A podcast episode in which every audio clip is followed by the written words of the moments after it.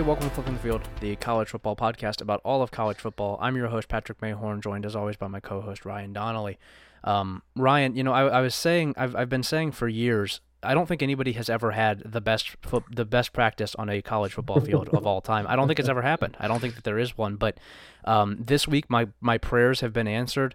Um, a team that I, I'm gonna I'm gonna let you reveal has had the best practice of all time the greatest practice of all time on a college football field. Uh, this is a huge week for us. This is a huge week for the podcast, a huge week for the sport, and really for America with a, a, a groundbreaking achievement. Honestly, you were the kind of guy to write an article uh, just ranking the best 100 practices you've mm-hmm. seen. Mm-hmm. Uh, yeah. Yeah. Um, no, this is, I mean, you, you, to, what a fucking tweet. I can't believe this is a real tweet. Uh, if people don't know what we're referring to, Colin Cowherd on, uh, what is it, Wednesday, Tuesday evening, yeah. tweeted, sources tell me Lincoln Riley's first USC practice was flawless. One observer noted, some are calling it the greatest practice ever on a college campus. that's such a good that's such a good turn of phrase. I mm. love saying it like that. Not that he thinks it is, but that some are calling it that. Like he's leaving Some the, are calling it he, that. He's leaving the practice and there's people there is like that's the greatest practice ever that I've ever seen on a college campus. What are you talking how about, How about? the guy? How about you're the guy that just is like you're you're getting practice film from every practice uh, in the country. You're watching like 400 hours of film per day. Uh-huh. Uh, you're PFF, but only for practice. You're like yeah, that's, you're, yeah. you're grading every practice rep to see what pops off. Yeah. I think that's cool. I'm really Get, into that. Getting really mad about the teams that punt inside of their facilities, so it's just hitting the ceiling. It's like they're never going to be able to practice returns if you keep doing this. This is a waste of time. This poor use of, of resources. I really can't wait till we get into like we're gonna have we're, we're gonna like look out we're gonna run out of things to be mad about in a couple years and we're gonna have mm-hmm. to like create a podcast on you know like uh why teams aren't like periodizing their practices right, and that's why they're losing all the time. Yeah. Uh, and it's just a thinly veiled podcast about Ohio State. yeah. I, thin, thinly is generous to us. Um, I, I, yeah, I'm excited for two years from now when we're both college football coaches and we're just complaining about how our head coaches run practice. uh, if, speaking of guys complaining online, did you see this tweet going around right now tonight? The guy, the, the student journalist tweet. No, no. What what do we got going on here? We've got we've got Ron Higgins, who's a columnist for TigerDetails.com, which is an LSU website. I'm I'm pulling up the website. Oh, it's the LSU Rivals website. Okay. Uh, Ron, old Ron tweeted out here. Uh, note to student journalists: When you are given a press credential to cover a sporting event, you are no longer a student. You are working media. So at a post-game press conference, you don't thank the players at the podium for quote what y'all did for the program and the school. Yeah, I like that's now. Uh, you probably shouldn't do that, but also very strange thing to tweet as a man who writes for rivals. Come on now, let's yeah, let's all be serious also, about like, what we're doing here. now, you used to wear a jersey to the press conferences. Do, do yeah. you think this would affect someone like you? well, I, am not. I'm not allowed any eh, allowed in anymore because I was paying a long snapper for information. Um, so I, I can't do that anymore. but I do still wear my jersey during every press conference.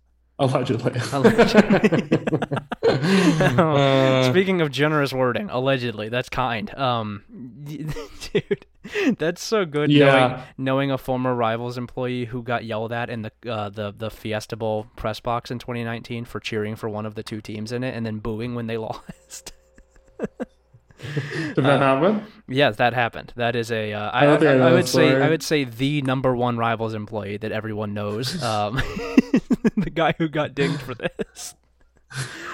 um, and I, will tell you, not a student. Pretty far from a student, maybe the least student of all time. This man was not a student, uh, so that's uh, that's. Good. That's right. We're talking about Bill Landis. Yeah, we're talking about Bill uh. Landis. Bill, why'd you do it? Bill, I, why'd you do it? I believed in you. I thought that you were better than this, but no no. Um, oh, yeah, it was, it anyway, well, Patrick, I believe it's coming to midday and on the uh-huh. time for our, yeah, was, our us we to get to this podcast. We were calling uh, it Big Bill Saturday. so, so uh, I just want to say, as we're getting into just talking about other people on the start of this podcast, mm-hmm. uh, I'm kind of feeling like the Richard Johnson of being Jack Harlow. Okay, I don't really know what that I don't know what that one means. I thought you were going in a different direction with it, but uh, yeah, I agree. I have no choice but to agree with you. Um, I'm, I'm kind of feeling like I'm kind of feeling like the Ron Zook of uh being Mike DeWine. okay. uh, yeah, I, I agree. You know, and that's that's really the energy that we're bringing into 2022, as we're now three months into it. Is that we are uh, you know, we're tweeting like we're tweeting like wide receivers. We're feeling like the Jack Harlow of being the governor of Ohio. We're, uh, um, you know, we're we're we're running all of the SB Nation, former SB Nation podcasts. That's all. that's us. Every single one of those is just us doing advanced voices. Like people don't realize that we are actually every college football podcast. We we're not the only one. We're all of them. We're doing all of it. And when we us. wrap up our Q1 invoices for four hundred eleven dollars and twelve cents for nineteen thousand uh, thousand uh, hours work, yeah, uh, it's gonna be fucking crazy. You guys are not gonna wait till you see that shit. Yeah. I'll, I'll, tell you that. Yeah, we're gonna take so many vacations during the season. It's gonna people are never they're not gonna see it coming. like, wow, this guy takes a lot of vacation during the season.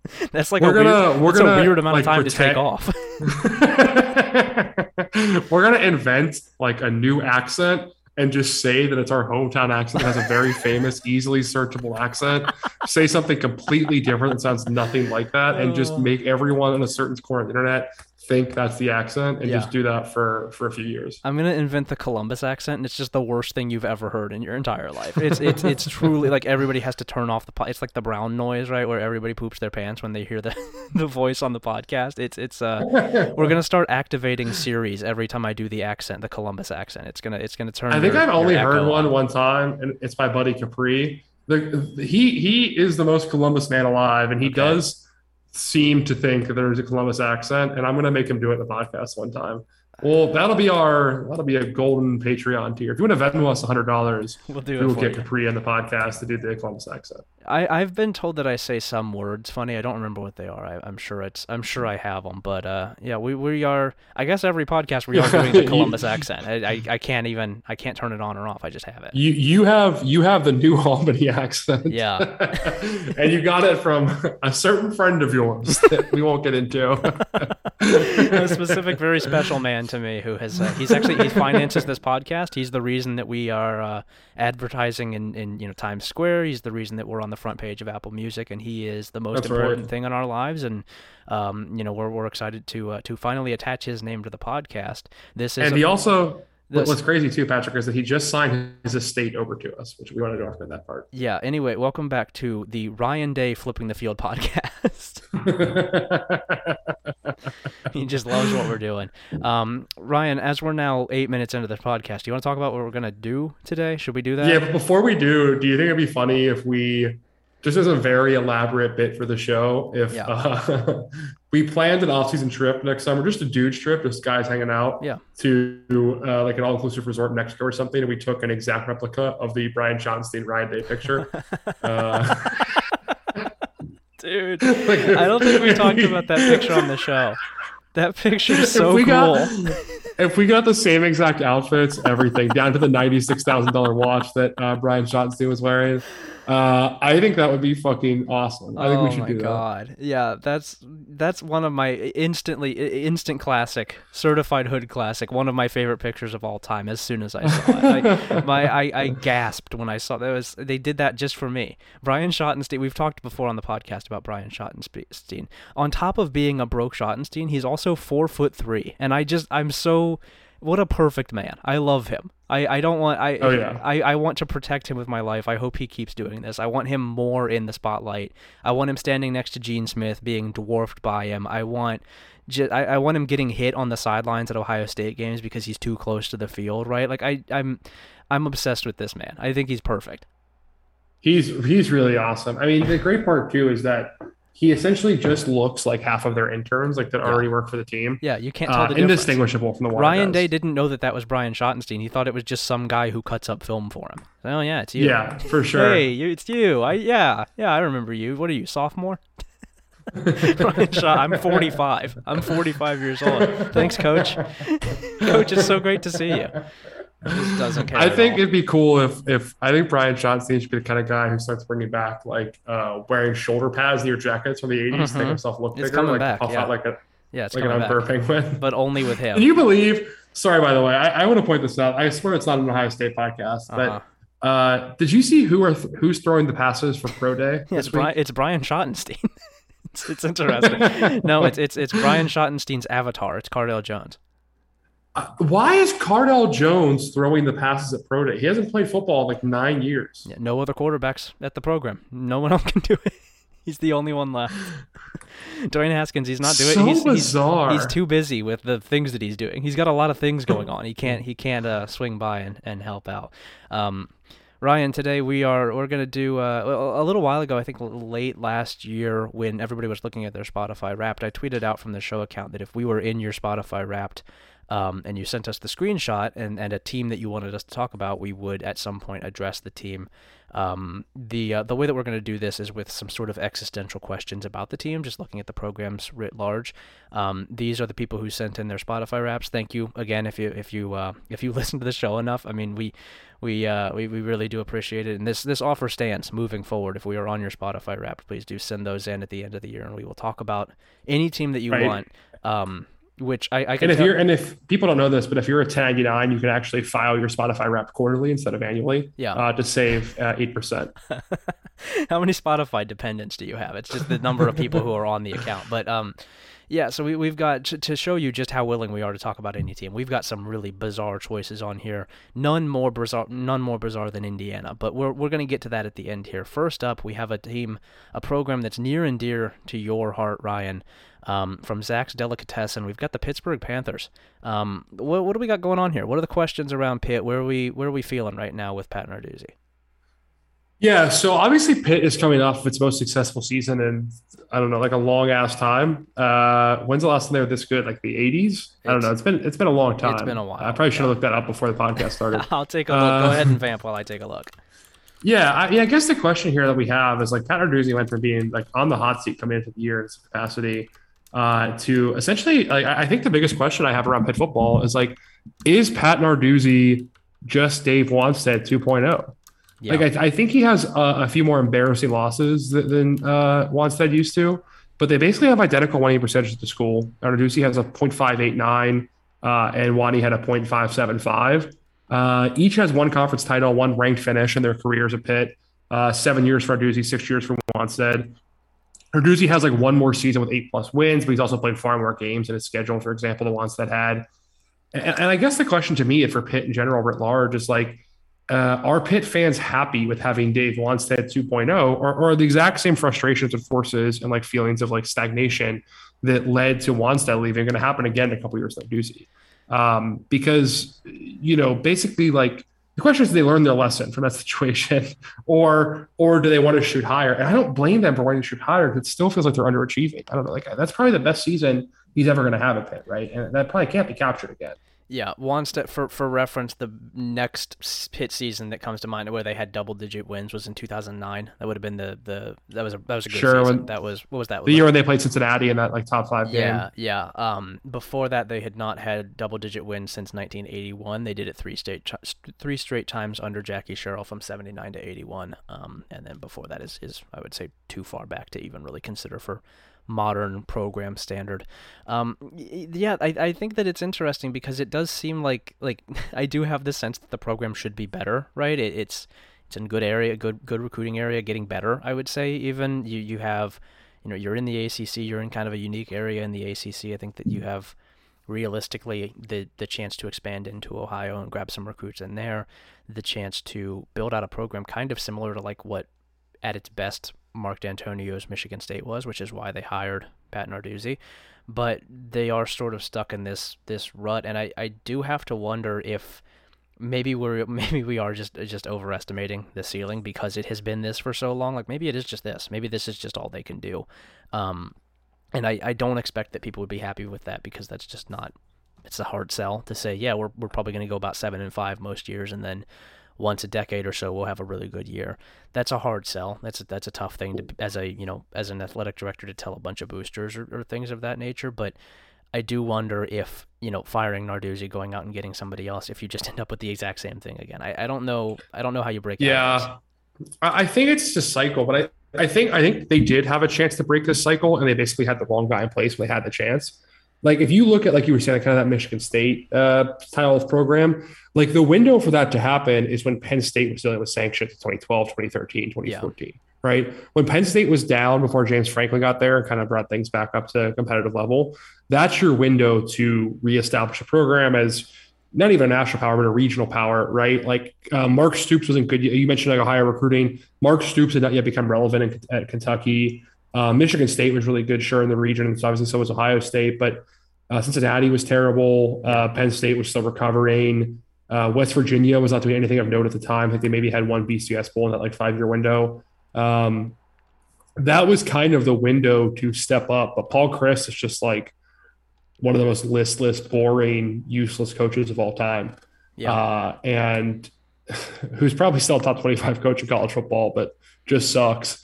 Uh, and they just didn't take the chance to do it. I mean, couldn't recruit, couldn't bring anybody in, had no real, seemed like no passion for the program. And that was just a window for Pitt, right? I think that yeah. was the chance to do it, and they didn't seize on it.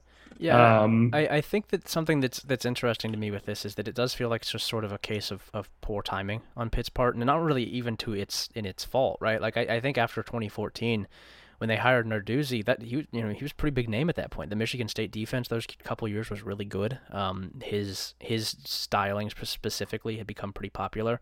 He was one of the hotter coordinator names in the country.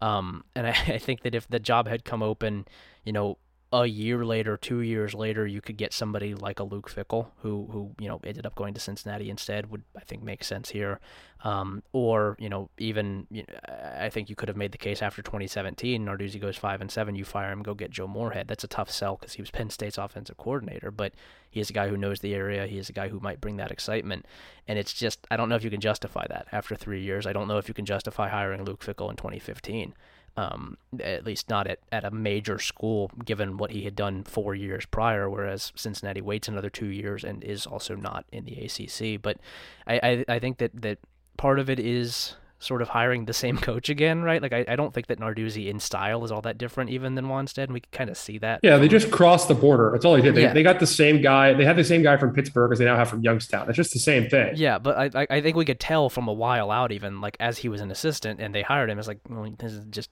you just hired Wannstedt again. You just hired Paul Chryst again. Why do you keep doing this? Stop hiring this guy. Um, but I, I do also think that it was sort of a case of generally speaking, and I don't know if I would say this about Chryst, but generally speaking, when they have made hires, it has been someone who who a lot of like the you know coach ranking you know higher ranking stories have have propped up and been like yeah this is a good hire. You know, this is a really good coordinator. Wannstedt was a good coordinator.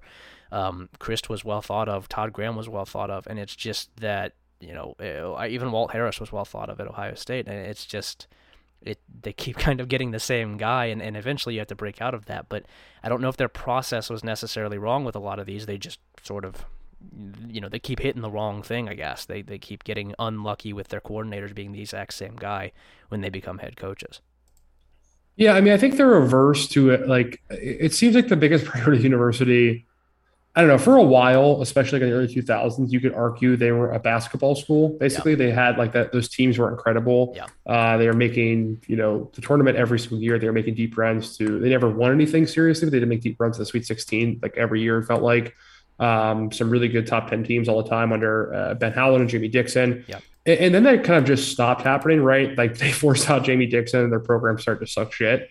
And so now it's like not really clear what the identity of Pitt is as like an athletic program and like what what they're hanging their hat on. Obviously, this is a great year for Pitt, and I'm not taking that away from Narduzzi at all. It was a great, great season. But I think it's kind of telling, right? They were asked existential questions after a season like that. Like other schools, you're like, okay, awesome, they did this. Like now what? Like, are they just in this tier for good? And with Pitt, it's like, okay, well, like how are they going to fall back to earth? like what yeah. what embarrassment will happen next, right? Like it's just kind of what you expect from from the program, unfortunately, because I just don't see, I don't think it's being sustainable, right? Like, like Narduzzi had Mark Whipple, and the offense ended up being good this year because they had Jordan Addison and because they had uh, uh, Kenny Pickett at quarterback. Yeah. But I don't think anyone in the country thinks that's happening again this year. Like, I mean, at least I don't. Do you with with uh, Kedon Slovis and Jordan Addison? I don't see that happening again. Not not to that extent, certainly. And even if it, I mean that's the other thing with Narduzzi is that even if they do have that good offense again, the defense isn't going to be good because he can't put together both units at the same time. Like that's been the, that's right. been the problem the whole time, just like it was with Wannstedt. And, and you know, I, I think that it's it's just that's sort of what happens when you live in this middle class with uh, you know of a of a conference and specifically of that conference. Um, I, I am curious, like, do we think he could ever break out of that OC cycle? Because that seems to be the big thing that would do it. Is you know I, I'm confident in his ability to build a good defense again at some point, but he keeps hiring these fucking OCs who aren't any good, right? Like Mark Whipple. I mean, yeah, I don't think we and also I, guys who aren't from the region too, right? Which Yeah. is probably worth noting. Like I, I think it's something like it, Pitt, for better or worse, does have like a a fairly like sizable mental hold in the city of Pittsburgh. Like Yeah. people just like a huge Pitt alumni base. People are still Pitt fans, shockingly. Uh, sorry, that feels like a big insult. Not, not trying to be that mean, uh, but um, I don't know. Like, uh, you know, you had Brennan Marion on staff, and you like didn't want to give him a chance to get promoted because you thought he wasn't ready yet, and so you let him walk to Texas. As opposed to like, it's not like you run anyone proven in, in, in lieu of that, right? Like, it's Yeah. not like, uh, I mean, you know, letting Mark Whipple walk to Nebraska, or not letting him walk, he was going to leave no matter what. But like, you brought in Frank Cignetti instead, right? Yeah. Like, I don't know, like, come on, like, yeah, uh, you you not trying to liter- you literally hired a Wannstedt guy. You went and he, he was the coordinator under uh he was the coordinator under Wannstedt, right? Yeah, I- for like the last two years he was there, and then he was Yeah. the Schiano coordinator at Rutgers. Like I- he's actually had some good teams. I'm not even saying that he's been in, uh, you know, college, he's been a, a pro OC, but no one I would call good. Like I don't think No. he's ever had a, an offense I would I would like describe as particularly interesting. Yeah, Uh, wasn't he also? I think by the way, I think he was the David Carr Fresno State coordinator. um you might be right on that. I don't see him mentioned within the uh the the bio, but yeah, yeah, he certainly could be. The one- uh, I'm the ones that it- what year was David Carr? Ah, no, sorry, he he got there the year after Carr Ah, left, which is kind of funny cool, too. cool guy to be. No, the ones that Yeah. it mentions is that he worked with Aaron Rodgers, Eli Manning, Tavon Austin, Mohamed Sanu, just you know, general that that group of guys. But like, Yeah, I, yeah. I I think he's I think he's maybe fine. I think essentially the best case scenario you've hired young Mark Whipple, right? And that's and like not that young, but like he's 56. Yeah. I, I think Mark Whipple's like 80. That's my, my idea of Mark Whipple is that he's extremely old. So I, I could be. I, I, guess the one thing you can say for Frank is that like he is from Pittsburgh. I guess if, that, if that's our argument of like you want to keep a guy, hire a Sure. Pittsburgh guy. The question is like, is Frank Cignetti good enough? that You're going to want to keep him in two years. yeah. It, it, Uh, I, I just I don't. I yeah. To what end really? Your your best case scenario is that you do again what you did last year, and that's probably not going to happen because your quarterback's not going to be as good, and also the ACC was historically bad last season. Like just it's it's not going to be that bad again. It won't be, and so I I Yeah. don't know. Yeah, I, I don't really know what the end goal here is without just going out and hiring an actual offensive coordinator and changing how they do things, which he it just doesn't seem like Narduzzi has a, a functional interest in doing. I I think the one thing that uh, that I guess is kind of funny that to me is that he did hire Frank Cignetti away from Jeff Hafley, who is just young uh, Pat Narduzzi. Yeah. Uh, Yeah, pretty much. uh, which is kind of which is kind of amusing. I don't know. That's a cool. that's a Um, cool guy. We're calling we're calling Jeff Hafley the uh, Jack Harlow of uh, Pat Narduzzi, which is a, a cool brand of guy to be. Honestly, Jeff Hafley kind of is the Jack Harlow of being Pat Narduzzi. It's impossible to know what that means. I think that's that's going to end up being the tagline for the episode this week. But uh, Jeff Hafley is the Jack Harlow of being Pat Narduzzi is really fucking funny. we're hear- yeah, we're hearing that Jeff Hafley is the Post Malone to Pat Narduzzi's Travis Scott, and no one knows what that means. But it's it's everyone agrees with me. They know that I'm right. They just don't know what that means. Honestly, that's kind of that's low key a vibe. That's kind of a bar, Um, yeah. All right, let's let's move on here. Unless you have anything else on Pitt. Um, no, I'm just gonna say, uh, know. I'm gonna make some shitty joke about how you were involved as a safety coordinator at Astro World or something, but Uh-huh. I don't think I think people get the get where I was going Yeah, just by the laugh. They get the idea. Um, anyway, ECU Pirates. This one comes to us from friend. Uh, I think it's Ben Perillo, perhaps Ben Perillo. Um, I'm gonna go Mhm. with Perillo, and that's that's gonna be my guess here. Um, we uh, let's talk ECU. Let's talk Pirates. I, I think that the the big question here is is a, a pretty significant program wide question has been since the firing of Ruffin McNeill, um, especially now as ECU enters into a new era in the in the in the AAC with you know new teams joining, um, with Charlotte set to make a leap with Appalachian State, Coastal Carolina, James Madison, Liberty, Old Dominion, all seemingly trending up. I would say all of those programs are doing pretty well right now. Um, the question is existential. It's what is the path to success for for you know for ECU, especially now as it as it enters into Uh, it, has been quite some time since ECU has been outright good. You know, seven and five in, in, in 2021 is okay. It was the best Mike Houston season, but they had three really bad years under Scottie Montgomery. First two years under Houston weren't very good. Seven and five is his breakthrough. It's now been since 2014 since they made a bowl game. 2013 since they were 10 and three. We're moving quickly into a new American here. They've had one good season in the American, and they they joined in 2014. What is this program? You know, what is the what is the end goal here? Because this was for a long time a really strong program, and it, it's now, you know, they're they're in a new landscape conference wise, and they're also just in a new landscape geographically. There are more teams, there are more good teams in the area than there were before. I don't really know what the path is here. It, it's it's I I don't think I'm feeling great about where ECU is headed. Yeah, I mean, it, I mean, like you said, it's kind of just it, this is another program where it kind of feels like the, the, the glory days are behind them, and I just don't see like what their space is right now. Like, yeah. I, I don't know. It, it doesn't seem like in this new AAC that they have the teams around them that like they're just not a they're not a competitive team the way they were before. They're not winning games anymore. They're not getting exciting players. They're not putting guys in the NFL. I, I guess they had a they had a receiver a couple years ago, right? Who went to the league, but I mean, they're not really putting guys in the league very often. They're not they're not doing things that are attracting talent and standing out when you have a whole slew of mid-Atlantic schools recruiting the same region as you. So even when the talent, the league, the, the area has got more talented, they're not really benefiting from that in a relative sense because they're not keeping up with their competition. They're not distinguishing themselves in any way. Yeah, I want to say it was Zay Jones. I could be wrong on that, but I think it was Zay Jones who was here. Um, me actually uh, look it up. I want to check that real quick because I, I, yes, it was Zay Jones who was he was really good at at ECU, but that was also near the end of the McNeill era. Um, and yeah, I, I just there's it, it does seem like sort of other teams have eaten their lunch, right? Because that was the thing under McNeill was that they had the fun offense, they had Lincoln Riley running the offense, and they were producing, if nothing else, interesting teams. They were also granted under McNeill mostly in the CUSA. He spent one year in the American and or uh, or two years rather, and then they fired him.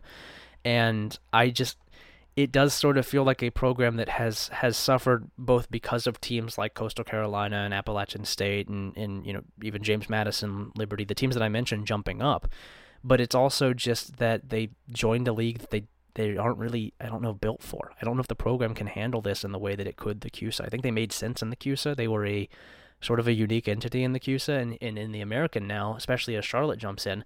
I don't know what separates the two. I mean you know, back in back in 2019, Mike Houston turned down Charlotte to go to ECU. He was ready to go to Charlotte, goes to ECU. I don't think a coach makes that decision now. Um, you know, I, I said in the in the uh, in the in the Charlotte preview not too long ago. I think that's going to be one of the best G5 jobs in the country. It's it's in a it's in a, a, booming area. It's a program that has invested heavily in football. It's a program that is continuing to invest in football. They're jumping up to the AAC, and I I think that in Charlotte, in Old Dominion, which is jumping to the Sun Belt in you know Coastal Carolina, App State, even a team like James Madison. That's a that's an FCS power moving up. You're seeing what ECU is supposed to be at these programs. They're doing it, and and I don't know how. Well, it's kind of like the ECU of being uh, of being Jack Harlow. there you go. Um, and and so I, I just don't. I don't know how you how you fight back to, against that because it's not like they're you know I, I don't know if I would call them a, a, traditional power even though they've had you know history of success. It's not like they were you know for years dominant in this area in the way that even those those teams that were at the FCS level were. Like I think that the the prestige of an App State of a even of recently of a James Madison is higher than ECU's, even though ECU's been up at the FBS level for decades. It's just it's not a good place to be. I don't know how you generate momentum like this outside of getting a really good quarterback or generating one really good team and building off of that. It's just uh, it's it's not a good place to be in. Yeah, I, I can agree more. I mean, I, I just don't think there's much juice this program. I don't really see, uh, short of like some guys leaving jobs they're currently at. I don't I don't really see how they get back to where they want to be you're gonna have to get lucky with it with like several of these coaches who are really good right now in the Mid Atlantic, leaving their jobs to go elsewhere up to a higher level and getting the right hire yourself in place and just kind of catching things at the right time, which is possible to do, of course, right? It's G5 yeah. football. There's always a lot of variability. These things change fast, but um, yeah, you need some help. I don't think they control their own destiny right now. They don't have any kind of clear path forward on their own to to certain level of success. Yeah, and, but, I, I'm I'm curious too, and this is more of a recruiting question. I'm I'm, I'm going to ask you specifically because you know more about the recruiting than I do. Um, is this too many teams in the Carolinas? Have we have we kind of jumped the shark here, and, and we've got you know just from this group, uh, three we got seven teams with ECU uh, from the G5 in this area. Is that too many? Are we are we approaching too many teams on the coast now? It, it's too many. Then you also have to consider how many are like P5 teams in that area too, right? Yeah. Because then you have to include the two Virginia schools, the what four North Carolina schools, uh, and the two South Carolina schools. And just too many. And that's not even to mention the Georgia schools, which also recruit this area. And right, and everyone recruits the area. Yeah. Yeah, I mean, hell, but it- yeah, it- it's, it's I- heinous. yeah, I, I think that there was perhaps a a uh, an adjustment to the number of, of top players that were coming out of the area in these schools jumping up because they saw oh well there's there's more talent here that could sustain FBS level football. But we're rapidly approaching like Florida or Texas levels. And I, just, I don't think the recruiting is on that is on that level yet. I guess it I guess it could be. But also these states just aren't that big. They're not as big as Florida or Texas is. And so you're going to start to see these teams have to reach into you know, either the Midwest, which is a, a, a tough sell for anybody, but especially a team that isn't actually in the Midwest, or Georgia, which is already recruited to hell, or Florida, which is recruited to hell. And so I'm I am curious. I, I do think that we're probably in for a, a correction of some sort with some number of these programs. I don't know what the number is. Um, Yeah, correctional facility. Okay. Um, but it it seems like ECU is sort of the easiest pick of the bunch to to to see that continuous downturn, and I think that they're probably the first to go in terms of falling off. Um, I don't know if there's a way to turn that around outside of finding something really unique to do in in the way that like Coastal Carolina did, and I, I guess you could do that. I mean, hell, just go fucking hire Jamey Chadwell, and this won't be a problem anymore. But um, at some point. I'm not sure when this is even a better job than Coastal Carolina is, which I, I'm sure is is I, I think you just wait it out, right? That's your Yeah. answer. Is you just kind of weather the storm, wait it out, uh, then go hire Brennan Marion from Texas. Yeah. right. That's pretty much Yeah, That's I mean, pretty much what you yeah, do. Not a not a bad idea. I think that that certainly could could play. It is probably just a matter of waiting to see, you know, waiting for the Liberty bubble, waiting for potentially the Charlotte bubble, Coastal Carolina, Old Dominion, waiting for those bubbles to pop a little bit. I don't think App State's going to fall. I don't expect James Madison will. I think those programs are too strong. But you could see Right. downturns for the ones that aren't so traditionally powerful that they have. I mean, we've talked about this before. App State's football infrastructure is relative to its its you know its weight class as good as you will see. It it, it is excellent. They it, it is it is a program that sustains itself and is built to last. I think James Madison's the same, but I, I could totally see Coastal Carolina slipping up on its hire and replacing Jamey Chadwell and, and having a downturn. Um, you know, Liberty's head coach going to jail, whoever it is, and, and they haven't you know they have a downturn.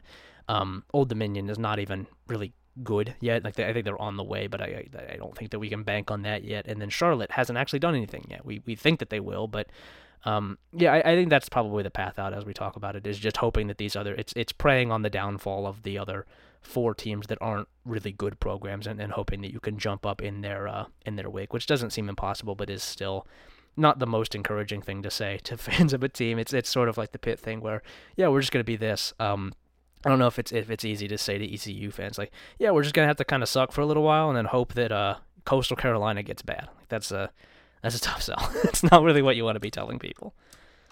it is one of the toughest sells of all time. Yeah. Uh, yeah, that's not what we're looking. For. I mean for. that that's that's where you're at though, pretty much. I mean that's Yep. that's kind of the deal. So good luck. I mean that's just wait on it. I don't really have another answer better than that. yeah, Is just wait it out and then go hire someone good and uh, hope that Coastal Carolina does it. I guess, yep, and Uh, maybe hope you know, people in your division fuck up a little bit. yep. All right, um, let's let's uh let's talk Michigan. Let's let's talk. It's the Speaking program. of a school that benefited from their rival hiring someone bad. um, yeah. So this one comes to us from uh, I believe friend of you, correct? That's right. Do you want to say? Do you want to say who? Oh no, is? no, you got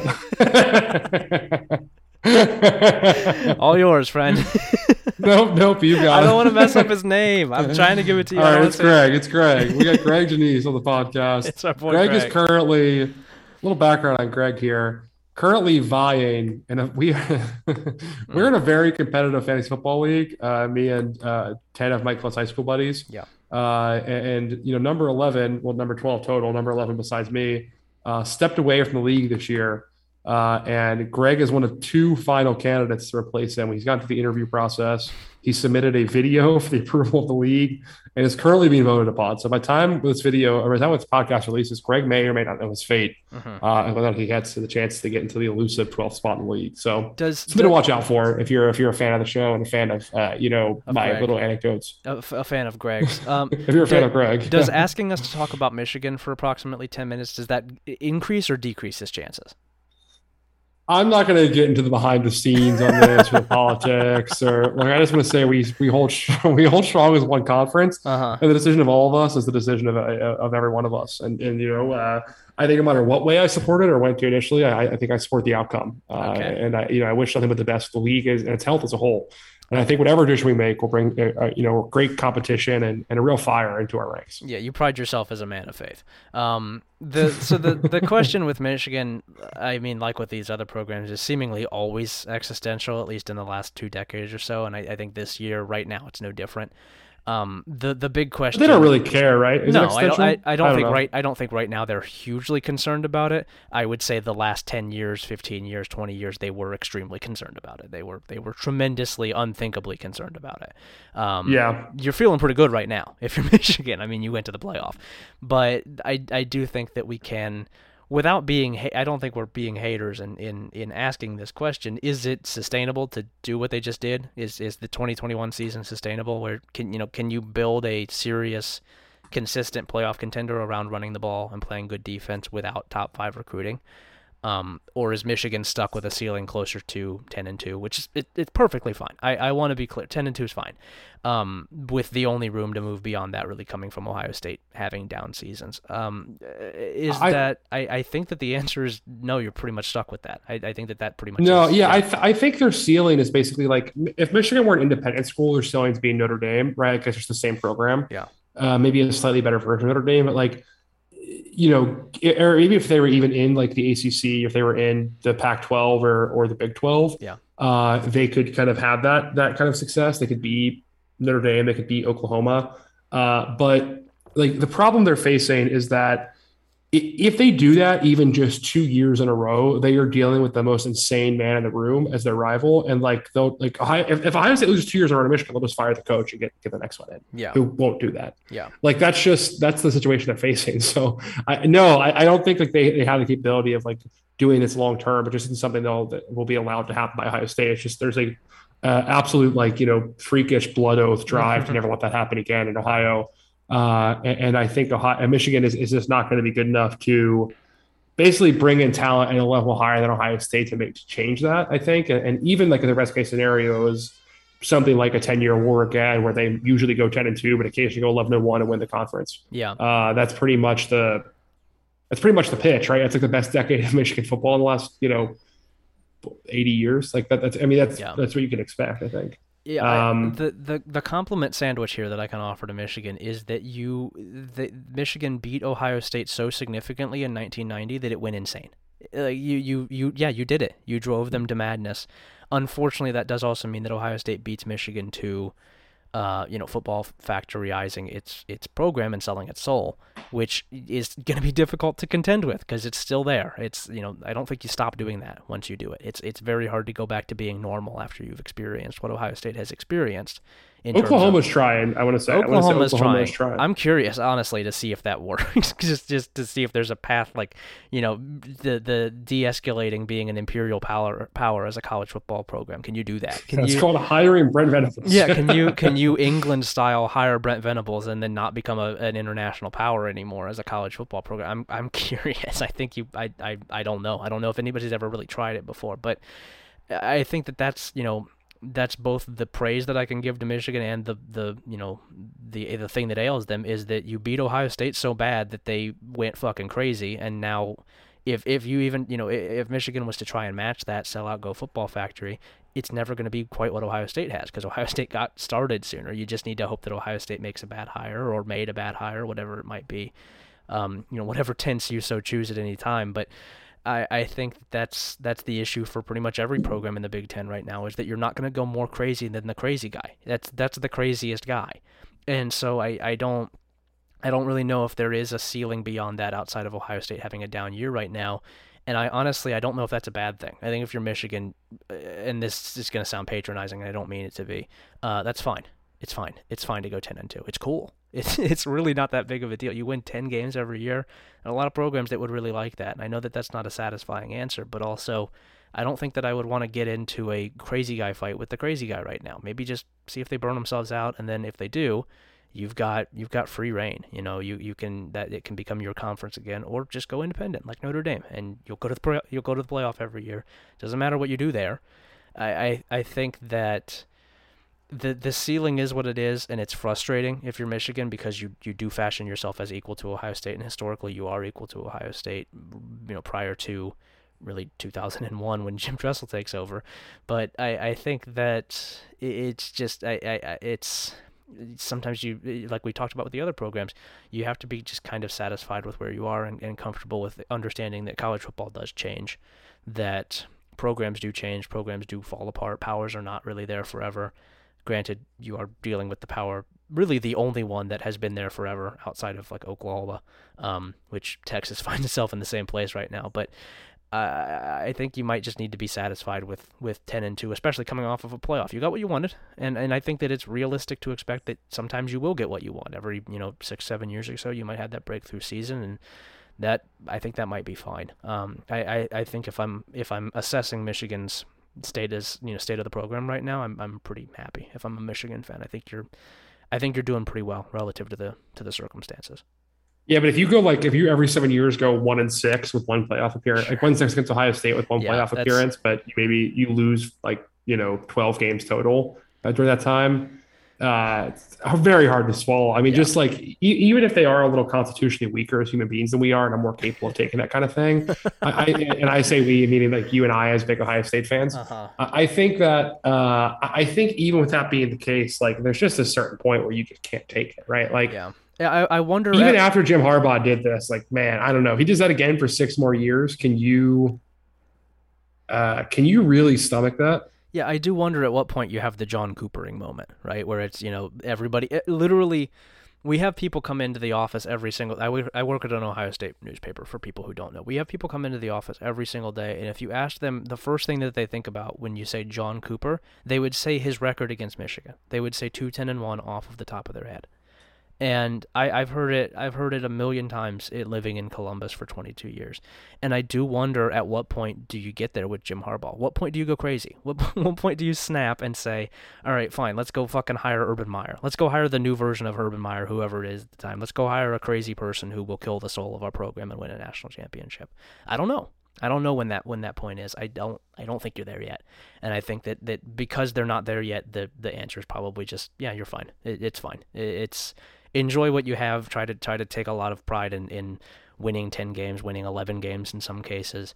Um, you know, try really hard to beat Michigan State and Penn State, and understand that Ohio State is is potentially going to burn itself out at some point. At which point you can you can do whatever you want. You know, it's it's your time to shine. But um, I I don't think that they are at the breaking point quite quite yet, like you said.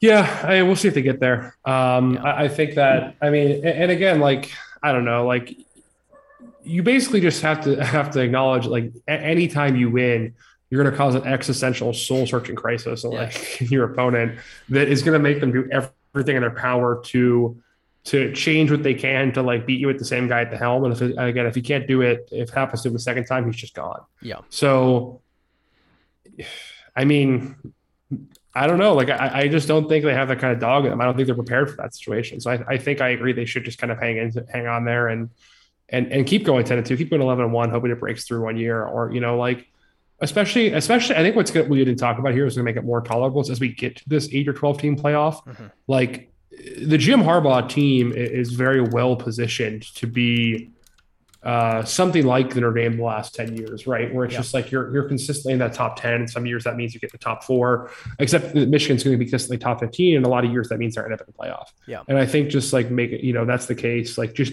basically your job now is to be better than Wisconsin and Penn State. Yeah. Uh, and if you can do that, then you're going to make the playoff. If you're the second best team in the Big Ten, you're going to make the playoff almost every year. Yeah. under the new formats. So Just Not- do that, and you're in, and you have a chance to win. Yeah, not a bad not a bad way to live. Maybe you get a breakthrough quarterback every now and then, and you can seriously challenge. Right. Maybe Ohio State has a down year. I, I think it's fine. I think it's a fine. I think that that's probably the same answer I would give And hopefully, to, to and hopefully, you won't hire a coach who's scared to play a home game. By the way, the playoffs. yeah. That would be that would be challenging. I don't think you should do that. But yeah, I, I, I like you know maybe sometimes you get a you get a generational quarterback you can challenge Ohio State, but I would give the same advice to Penn State and Wisconsin. I, I think it's the I think it's the same story. Wisconsin maybe does need to change some things, but like Penn State, same exact thing. Yeah, you're fine.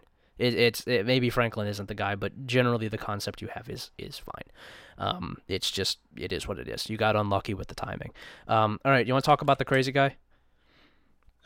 Yeah, let's do it. All right, this Um, we, this one comes to us uh, from And what, I- what I love, by the way, this is this is a friend of the show submitting this, of course, but I do love that he is talking to us like he is part of the uh, part of the podcast Yeah. hosting group. Yes.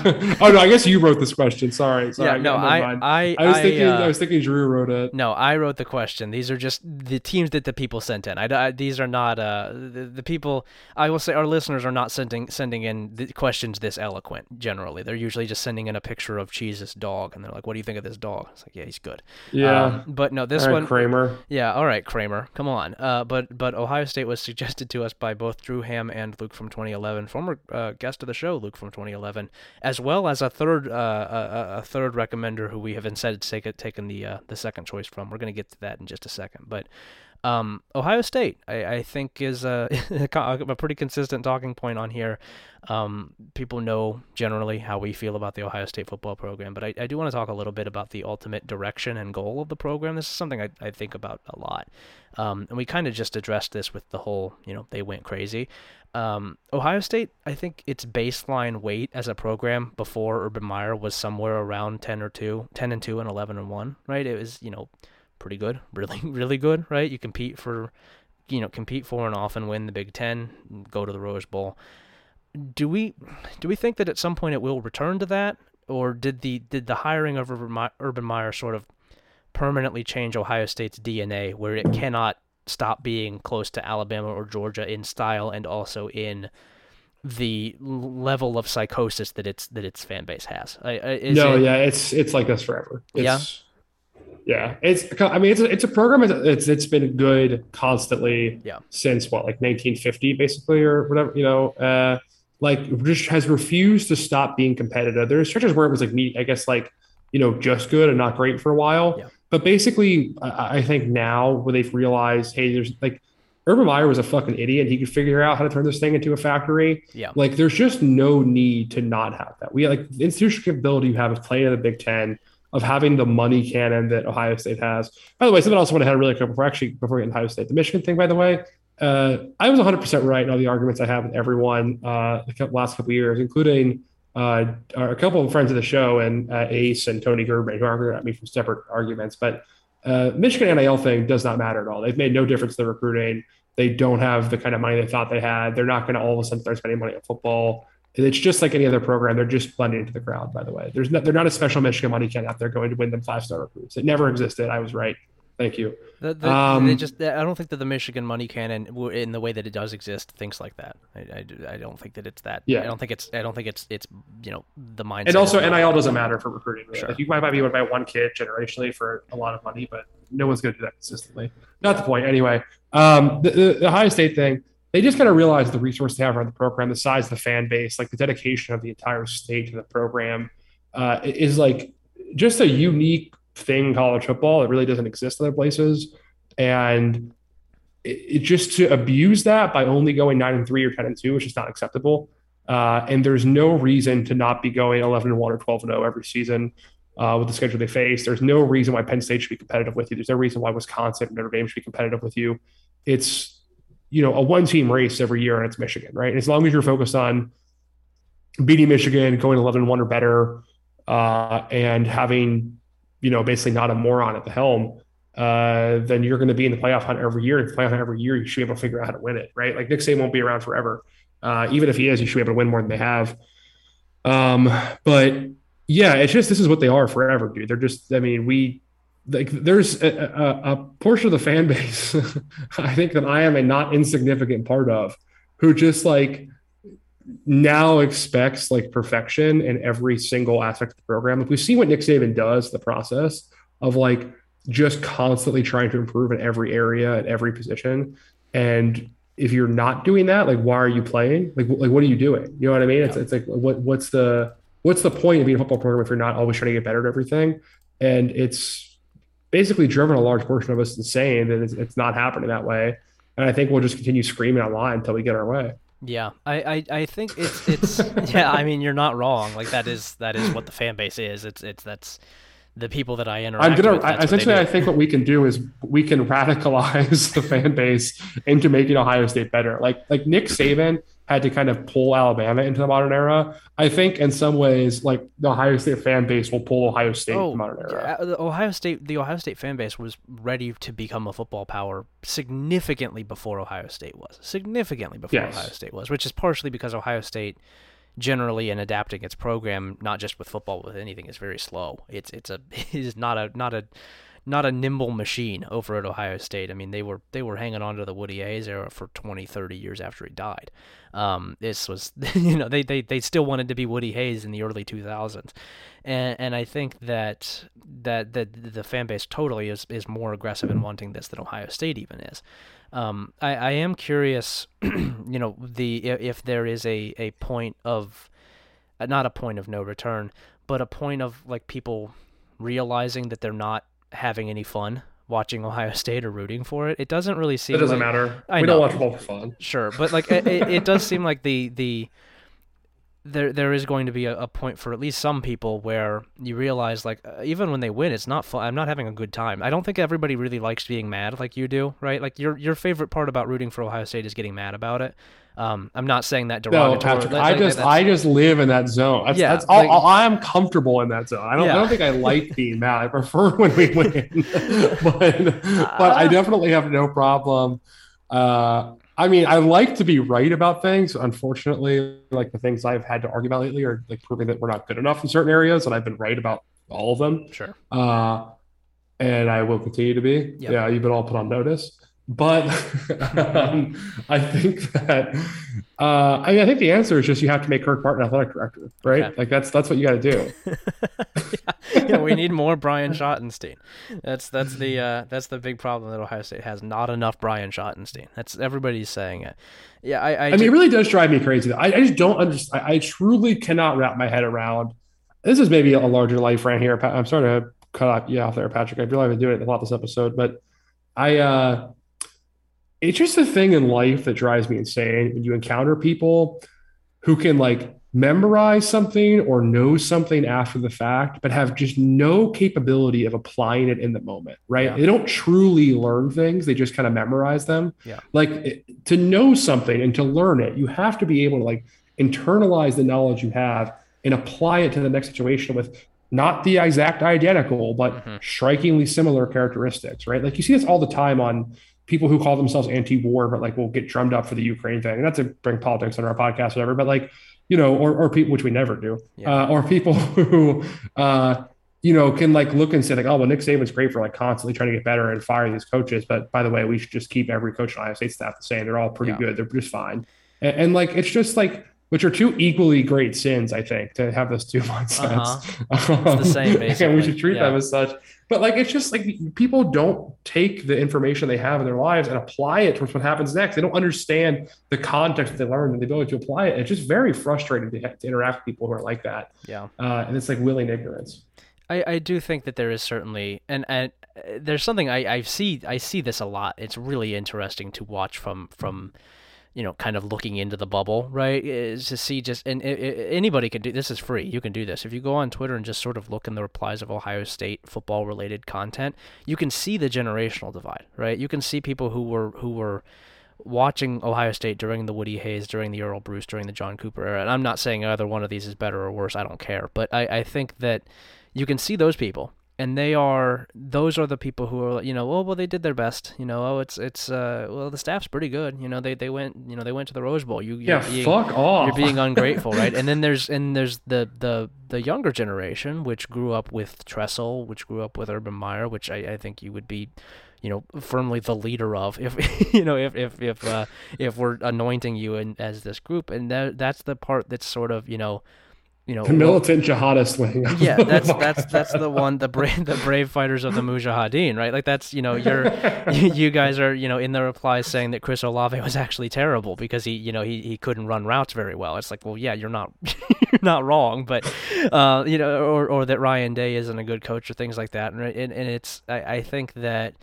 I'm I'm curious to see what Ohio State looks like when the older fan base either stops watching for you know moral reasons or for um, metaphysical reasons because they aren't around to do so anymore. But uh, I'm curious to see what Ohio State's fan base looks like because I do think it's just this now. I, I do think that this is just what new fans are picking into and, and, and tapping into is is that thinking. It's the you know it, they've only known a football factory. I mean I I just that's that's the state of the program.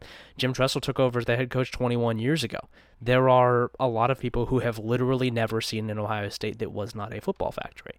Uh, you know, people who are are you know going to college, the the teams that they grew up with were Urban Meyer teams right now, and and that's you know that's going to be the new the new nature of the program's fan base and you're seeing it more as as those people wash into the majority they're not there yet but i am curious to see how just how far this goes with ohio state yeah it's and, like and i mean i think i think i think the solution is just like if you want to be a fan that donates for a personal seat license or is like part of the buckeye club whatever one of these like old rich people who grew up in the Woody era, the Earle Bruce era, and they want to stay a part of the fandom and to keep those things. I just think before you do that, or maybe after you pay to donate, you should be forced to go on a guided DMT trip by Caps Buckeyes. Mm-hmm. Like at Caps Buckeyes should be allowed to take you on a guided DMT trip where, where he guides you through through like you know how to become a true Buckeye fan and how to embrace the militant jihadism of, of the new Buckeye faith mm-hmm. and and what that looks like. And I think if they can internalize that, they should know how to stay around. But if not, we'll just take their money and tell them to leave the stadium.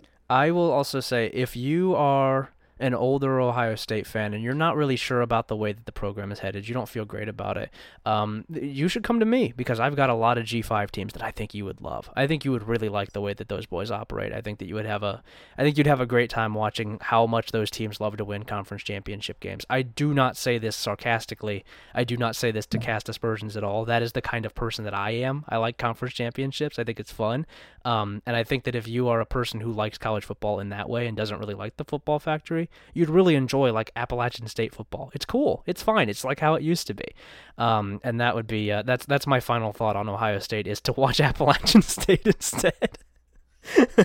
yeah, that's right. It's okay. Final thoughts: one, take a guided DMT trip by Caps Buckeyes. Yeah. Two, watch App State. Yes. Three, uh, profit. You know, yep. that's pretty much where we get to.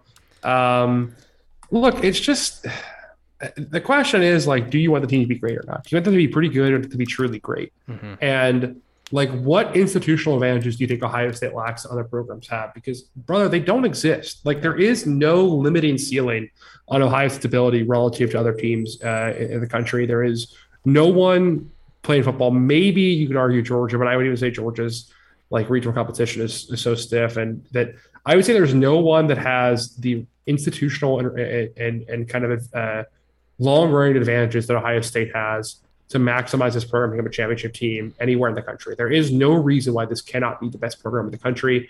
The second Nick Saban is out of college football, uh, or maybe even before. And, and, like I think there's no reason that can't be done with the right leadership in place. And you just essentially have to scream and ball your fist and cry like a baby online until you get that leadership. And that's that's the solution we have here. That's right, and that's true of all leadership positions. All right, Ryan, let's jump to Hawaii now. Let's let's shift gears a little bit. Um, Hawaii recently undergoing a, a pretty significant program change. They're in the process of building a new stadium. They are currently without one um, have just hired a new coach in the form of Timmy Chang, former quarterback. Uh, they finally, thank God, got rid of Todd Graham, who was a, just a disaster from from start to finish. Um, I think the big question here is, and, and this is one that I, I'm I'm going to address a little bit more when I actually get to their preview, but just a concern that I have in looking at this hire is Hawaii pulling the wrong thing from its success under Nick Rolovich and from and, and, under June Jones, thinking that hiring someone who gets the program is why these coaches worked out, rather than the actual reason, which is that they had unique systems. Um, this uh, Hawaii I will mention comes from our, our friends the quarterback draw podcast um, who did rec- they they did request Ohio State originally but they also added a second team in case Ohio State was already picked. Um, this is the question I have. Is, is are they are they taking the wrong thing here? And can you know can Timmy Chang match that? Can he do unique things that can actually win here? Because I, if I'm being honest, I don't think you can win just by understanding the program. I think you have to do some weird shit. Right? Those guys were running the run and shoot, and I'm, I'm maybe I'm wrong, but I, I don't think it's going to work with just a standard spread.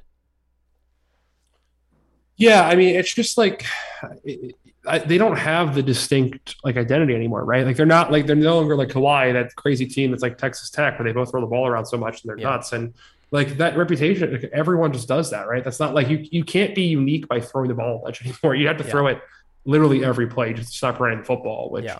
even that is like, I don't know, probably not even that unique really, right? It's like so I, I I just don't think there's like a I mean, I don't know how Hawaii reframes the identity other than just hope you get the guy who can like identify talent and recruit well. And kids want to come play for Hawaii and maybe you build it around like Polynesian identity stuff and maybe that works, uh, but I, I, don't see the path.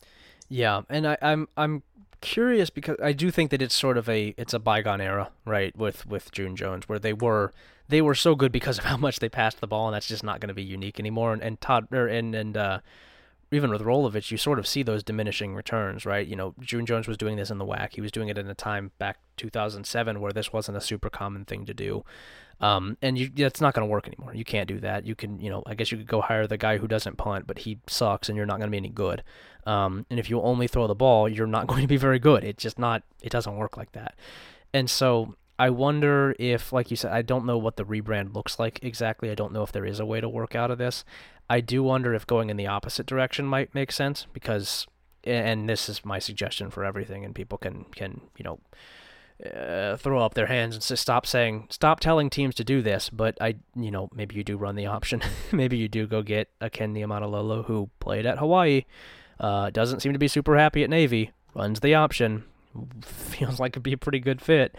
Um, maybe you go do that. Maybe you go run the option. You do something that you know very different. Still, it's it's different in the other direction, and it's not really the the program's tradition, but it's something that you can recruit to. That Hell, is, it's a living. It's a living. It's something you can recruit to that's unique. You can get specific players who you maybe you know wouldn't have access to otherwise their their talent level because no one else is recruiting them because they're an option quarterback and nobody recruits option quarterbacks. Um, you would have something that people would stay up to watch, which was Hawaii. I would think Hawaii's greatest strength under June Jones is that people were staying up to watch them play. You know, the the 2007 team you had people watching, you know, Colt Brennan at, at 1 a.m. because they, they knew he was going to do some crazy shit. If you're doing that with the option, I think people would watch that. I think that I think that people are into that sort of thing, and I I don't know if you could do it any other way. I don't know if there's anything else unique enough in college football right now in football thought right now that that would draw that same attention. I can't think of anything defensively that would really do it. And uh, obviously, if I had the next great football innovation, I wouldn't be here. I would be I would be somewhere that's paying me a lot more. But I the only thing I can really think of is that you you do run the option. You run a true like flex bone option. Hell, I mean honestly, if you wanted to do even do the the more the the the the more booster friendly coastal Carolina option, I think that would work too. But I I I think that that's really the only thing I can think of is that you you have to do th- something unique. Do you think the limiting factor there is just the fact that you have to recruit linemen for it from the West Coast, where there's already a dearth of good linemen, let alone guys who are willing to come play in an option offense? I mean, it's certainly not ideal. Um, I, I, I think that, that recruiting to Hawaii in general is nowhere near what people think it is, right? Like that's impossible. It's very, very hard to get to get people to Hawaii. I know it's a it's a beautiful campus, beautiful location. Nobody wants to go to Hawaii. It's very far away from home kids generally, uh, save for the absolute bizarre, you know, cases, they do want to be kind of close to home. They do want, you know, their parents to be able to go and see games, and it's just, it's it's not it's a hard sell to go to Hawaii, and so I I do think that that's that's definitely a question. I, I wonder if if there is a class of offensive linemen on the West Coast that we just don't know about that are running the option and that don't fit into major college football offenses but would fit in here. Because I I can't imagine that there's not at least some players within California, within the West Coast, that are running the option just at lower levels of high school football. It probably exists, but like to to compete and win at like a at, at the FBS uh, side, like the that kind of level, like to actually win games to be competitive. I don't know. Hard to say for me. Yeah, yeah. I mean, I, I guess that the you know the the the argument against that is that Navy had you know did win at a pretty consistent level. Army does win at a pretty consistent level. Air Force does too, and they have. I mean, the the worst possible recruiting disadvantage that you could have, which is that you have to join the military to go there. Um, that's a hard sell, and so I, I I don't know if it would be. I mean, Air Force wins seven eight games in the Mountain West pretty consistently, and I, so I, I I guess it that would be what I would say against that. I I don't know I don't know how that translates. You know, the, the, difference between the recruiting disadvantage of being in Hawaii and the recruiting disadvantage of working for the United States military. I don't know what the uh, what the direct, you know, how you quantify that, but I, I think that if those teams are able to win, my guess would be that the system is just that good. It's it's good enough that you can you can work around it. But obviously, we haven't seen anybody do this in a really long time, and so we don't know specifically what the uh, what the ceiling or what the floor is for it. Yeah, for sure. Um, I don't know. Uh, any other thoughts on Hawaii? Nope. Let's uh, let's move forward here. We got next um, pair of programs that are sort of, I, I would say, tied together. We're going to start with Indiana from our friend VT underscore Ben. Um, my question with Indiana is the I, I would say sort of the default question with Indiana. It's it's the question that I'm I'm perpetually having with Indiana. Is there any way to stop doing this? Is there any way to break this cycle where you get a new coach in, generate some excitement, break through a little bit, you have an eight or nine win season, you fly too close to the sun, you die, you start back over. Um, how do you how do you stop doing that? How do you you know in the Big Ten East specifically? How do you stop doing that? Is there any way to not do that? Uh, no. Okay. right. I mean, that's that, that's just the answer, right? There's just kind of where they're at. Like it's just kind of what the program is. I, I just don't see like. I think it's a probably an incredibly depressing answer, but um, yeah, I mean, sorry, man, you're like Mississippi State with access to like a third of the talent region that Mississippi State has access to. Yeah. Uh, if yeah. you have a good coach, they just get hired away by somebody else. Like it's, it's, uh, yeah, I don't know. I mean, what, what's the with the current alignment? No, that's literally just they would have to get out of the Big Ten East. They have to go to some kind of, uh, you know, con or, or rather divisionless Big Ten or uh, some kind of uh, you know, pool arrangement where you just only have or like the the, the four pod situation, whatever. We only have like one team to beat that's good each year. Um, I, I don't I, I don't see. I mean, no, it sucks, right? It's because yeah. Indiana's probably a top, I don't know, eight program in the conference, but I would think, yeah. You know, it's also the fifth or sixth in its own division, right? So how how do you how do you improve? I don't know what you do to, to solve that problem. Like, like it's just you're kind of very limited by who you play. Like you have four built-in losses pretty much every season. Yeah. Um. So I'll, so if you're, I'll, yeah, sorry, that's very depressing. I don't, yeah. I don't really have anything better than that. I'll, I'll ask. I'll ask the question then. Um, uh, part of part of the answer here, and, and for some of these teams, is that they're in a different conference with a better divisional alignment. But what is what stops Indiana specifically from being the out of conference examples being Kentucky, being Louisville, being West Virginia, being even Pitt, in, all in kind of the same recruiting area, or in conference from being Michigan State. Why why can't why, why do we why do we think that they can't be that?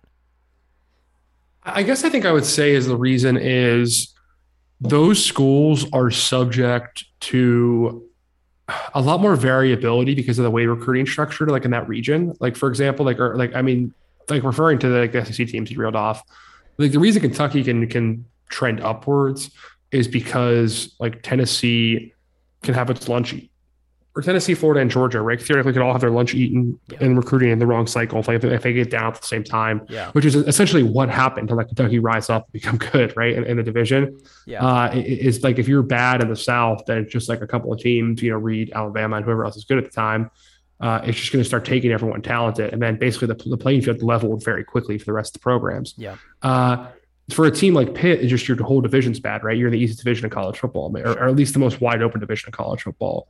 Uh, you know, it, it's like if you want to look at programs that are maybe in a similar situation in Indiana where they're like like institutionally disadvantaged but decent, uh, and, and like are always behind a handful of top teams in the same, you know, basically in the same path to the conference championship game as them. I think the, the teams you have to look at are basically Mississippi State's one example. Uh, I think Indiana is an example, and I think maybe you could argue like a couple of these Big Twelve teams, but but even the Big 12s were up and down. I, I guess because of like lack of uh, consistent talent incoming, but maybe maybe you know Indiana's the Kansas State of the Big Ten. I would, uh, I except would, with less success. Yeah. Off the top of my head, I would include Cal and South Carolina as well, um, as as being sort of you know there's a powerhouse program within your own state that sort of exists nationally, and then there is another program within your state that's sort of competing with you on your level. You just happen to be in a really tough league, right? Cal, not so much as South Carolina, but I, I do think that it's sort of a similar place where if you're getting bowl games pretty consistently, you're you're you're happy uh, as as these programs because you know that you are just the way that you are on the pecking order is, is going to be difficult to overcome without major changes to the infrastructure of the sport. Yep, that's pretty much it. That's kind of their that's kind of limiting uh, that's kind of their limiting like factor is just you know the sport and the way it exists currently. Yeah, so I, I do want to offer kind of a I, I want to offer a little bit of a, a, a, a, you know an optimistic version of of this and to try and give something of a positive answer here. I do think that if we're talking about those schools that I mentioned, and the the point on, on Kentucky is interesting and not something I had really thought of before. Uh, it does seem like there is more variability in who in who is good within the SEC than there is in the Big Ten, which is interesting. I don't I don't know why that is specifically, other than just more fervor around the around the programs among fan bases. You know, they're they're more likely to to have high and low seasons because everybody is is going nuts and firing coaches all the time, and you just don't really have that in the Big Ten. Um, but I, I do think that if there's a uh, you know a path that you can look at as as taking some excitement from, and I know that Kentucky and Indiana do not like be, do not like to be compared. I do think that Kentucky is one, and I do think that Michigan State is the other. Getting there is not something that you can just do, right? I don't think I can just say, well, just be Kentucky. Just you know, just just recruit all of the guys that Ohio State and, and, and Michigan don't want in Ohio. Um, you know, hire Vince Marrow, hire Youngstown guys, and, and, and recruit the hell out of Ohio, and then also go into Florida, also go into and even you know areas. I mean, like South. Michigan State can't do them what they did now, or like can't do now they did then, right? That yeah. path's no longer open to them. I mean, they, they yeah. had a one crazy year at the transfer portal, but that's not what Michigan State is now under Mel Tucker. Yeah. Uh, I mean, like, you know, like they had like the Dantonio peak era happened when Michigan was down from a series of terrible hires that cost it its uh, like program yeah. status. And, as was Penn State. And Ohio, as was Penn State. And Ohio was even significantly more talented. That had like 40 more FBS kids per year than yeah. it has right now. Like, there's the talent available to Indiana. And, and you know, it, it, was the second best program in a better football state than Indiana is. And like Indiana is probably the third best program in a worse football state uh, I, I just don't see. I don't know, man. Like, and what's Indiana's pecking order in the state of Ohio? Like tenth for some of these guys. Like, mm, it's you're not. yeah, it's you're not. not uh, it's not high. Like viewed better than Ohio State, Cincinnati, Michigan, Michigan State, Notre Dame, uh, Kentucky. Like, I mean, there's a lot of schools that are going to recruit you in Ohio. Yeah, Penn, so Penn State gets in there as well. Um, yeah. Yeah, you're you're probably around a lot of names, yeah. Probably around eight, I would think. There's there's I'm sure there's one I'm missing, but um so the the the, the positive path that I can offer if there is one, and I, I really I like Indiana. I like Indiana fans. I don't want them to think. Yeah, the fans are great. We like I, all yeah, our I, I friends who are fans there. I don't yeah. want them to think that their program is just doomed. And also, I'm not fucking telling them any new information. They've watched Indiana for their entire lives. But I do think that the the the optimistic path is that it seems like Tom Allen kind of understands that. He understands where Indiana sits and was was I would say directly trying to do the Kentucky playbook. I, I think he is still trying to do the Kentucky playbook. Granted, he has missed one critical part of it, which is that he doesn't hire good coaches. He hires extremely shitty ones, and that's a that's a big that does make it tough. that's a miss. Yeah. You can't do that because Mark Stoops doesn't hire shitty coaches, right? Like that. He finally got an offensive coordinator last this last year, and I don't think he's gonna stop hiring good offensive coordinators now. So now you're really fucked because Mark Stoops has has figured out how to hire an offensive coordinator. But I, I think that Tom Allen does at least have an understanding of what that what that that playbook looks like and what that playbook looks like is sneaking into Ohio and grabbing a couple guys who maybe didn't qualify or, or didn't get interest from top schools. Grabbing those guys having a good enough culture that you feel confident in, in building a team around them which Kentucky has done an outstanding job of. The the, the framework that they offer there to, to keep guys you know on track and to, to keep them comfortable to keep them happy is is really really good it's we've talked about it before um, they do an excellent job of, of culture building there. They they really do. Um, on top of that, going down to get you know skill position talent to get players from Florida, which Tom Allen has done and, and has had a lot of success with. He has you know experience in Florida. He has connections in Florida, and then with that, creating something unique either on defense or on offense that can make you a little bit difficult to game plan for. I think his defense is generally or, or was generally unique. And I think that he was on the right track. I think that Tom Allen, Tom Allen had the right idea. The issue for him is twofold. One, Michigan State hired a better coach than than late stage Mark Dantonio and became at least capable again, which it wasn't when Indiana was jumping up. Um, two, their best year was in 2020 when Michigan and Penn State were both down, which is not not really transferable. But Three, he stopped being unique. And there's my optimism. He could start being unique again. Uh, he's not going to do it this year because his hires suck, but you can do this. You can go out and hire somebody interesting on offense. It's allowed. You don't have to hire Walt Bell. Maybe he won't next year. Um, his defense isn't really creative anymore. He needs to adapt and start doing new stuff again. The offense ha- just has to get it has to be better, has to be different. Walt Bell's not going to do it. But that's that's my my kernel of excitement for Indiana is that Tom Allen knows seemingly knows what the playbook is, seemingly knows what you have to do to try and get to a bowl game consistently in Indiana. The path right now is not a fundamental misunderstanding. It's that he can't fucking hire coaches, and I I'm I'm more confident in someone being able to fix that than I am in their ability to to stop having a, a you know an ideological misunderstanding of what they're supposed to do with their program. Essentially, it, it this feels more fixable than like if you were trying to out recruit Ohio State, right? So that's that's my. What if that's my hope. We have all your solutions based on scheme, right? What if we just try my thing of you try to be the strongest team in the country? Yeah. uh, like you, I you mean, only high, you only offer players who can lift a certain amount. Yeah. Uh, you know, like you, that's your only focus. Ryan, you have the S and C program. You have created Kentucky. You You've done what Mark Stoops did. Just got a bunch I mean, say what you want, but Kentucky dogs. literally does just get to punch teams in the mouth. Yes, quarters. like they don't always win. You know exactly how their games are going to end they're not going to win more than eight or nine of them, but like that's a hell of a good season, right? Yeah. Like if you just lose to Georgia and a couple of teams every year, that's a damn good year. Yeah, and uh, I, I, don't mean to say when I say unique, I don't just mean schematically. Uh, that totally applies to go get fucking Lynn Bowden and put him at quarterback. Yeah, you're going to be pretty good. Like, cause he's a he's a crazy guy who will punch the defenders during the game, right? Like that's Go get a bunch of really mean linemen. go get a yeah. Know, I mean, they got Benny Snell, right? Like they had yeah. they had guys who literally just want to fight all the time. It's yeah, cool. and like that's that's that's unique too. Make yourself difficult to game plan for. It's the thing I talked about on the on the individual show, and I, I think become that, ungovernable. Yeah, become un- Indiana football become ungovernable. That's that's uh that's our that's our advice. All right, let's wrap up here. Let's talk about Purdue. Um, wrap up the Spotify wrapped. I believe we have something else coming as well after this. Um, oh yeah. But uh, let's talk Purdue. My my question about Purdue and the reason that I ordered them in this way, and this comes to us from our friend uh, Ross, but normal, who who suggested Purdue. But the the question that I have here, tied directly into Indiana, do we think that anything at all separates Purdue and Indiana as programs other than the division that they're in? Is Purdue doing no. something specifically that Indiana could be doing but isn't, or is it just lucky to play in the West instead of the East? Uh, Purdue has better receivers. Yeah. And like I guess it's it's had what I should say uh, more more broadly is it's had better NFL players at more premium positions. Okay. Like meaning they've had they've had dudes at receiver and defensive end, not really anywhere else. Like neither team has had I guess Indiana's had a couple cornerbacks.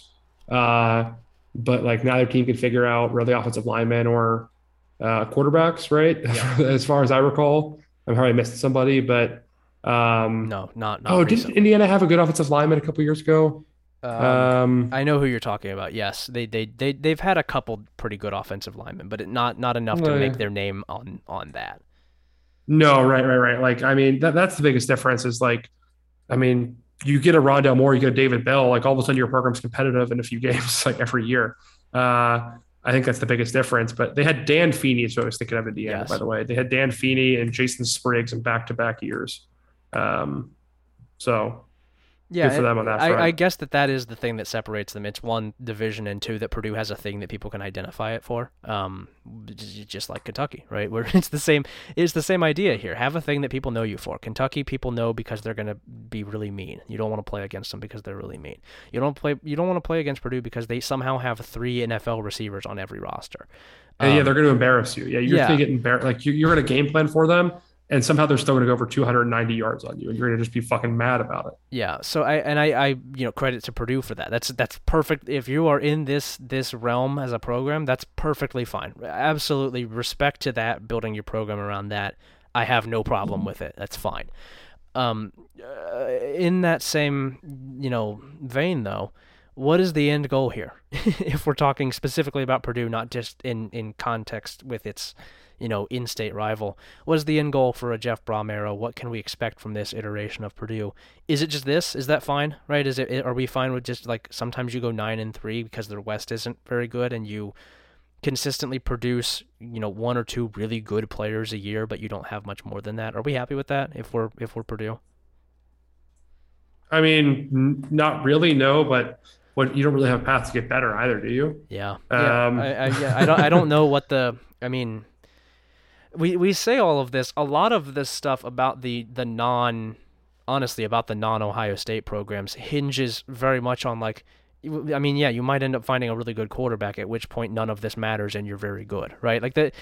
All of these big these big questions, structural questions about a program, can be changed very quickly by landing a really good quarterback. Um, people talked for years about, oh, is Clemson ever going to break through? And then it got a really good quarterback, and then it got another one, and then everybody started calling it a blue blood. It's not that it's not that complicated. Mack Brown's considered one of the best coaches of all time because he got a really good quarterback. I don't know if that's fair. He's considered a coach of all time at Texas because he got a really good quarterback. uh, Lincoln Riley got an entire job because he got a couple really good quarterbacks. It's not it's not that complicated sometimes and so maybe that is the thing for Purdue that could raise the ceiling is like yeah recruit one good fucking quarterback and then you'll you'll go 10 and 2 and Jeff Brohm will get a better job but maybe he won't. Maybe he'll stick around and you can keep doing that. But for a lot of the teams you can you know you can you can say all these things and I think that all of these these structural things are something to look into to build on. But also yeah if you find a if you know if Indiana produces you know a really good high school quarterback and you find a way at Purdue to convince him that your receivers, your offense is the best thing suited to putting him in the NFL, just like that, you're the you're going to win the West. I mean, it's it's it's pretty easy. Football is, is at this level. If you have a really good quarterback, you're going to be really good. It's it's kind of hard to fuck that up, especially if your offensive scheme is solid, which I think Purdue's is.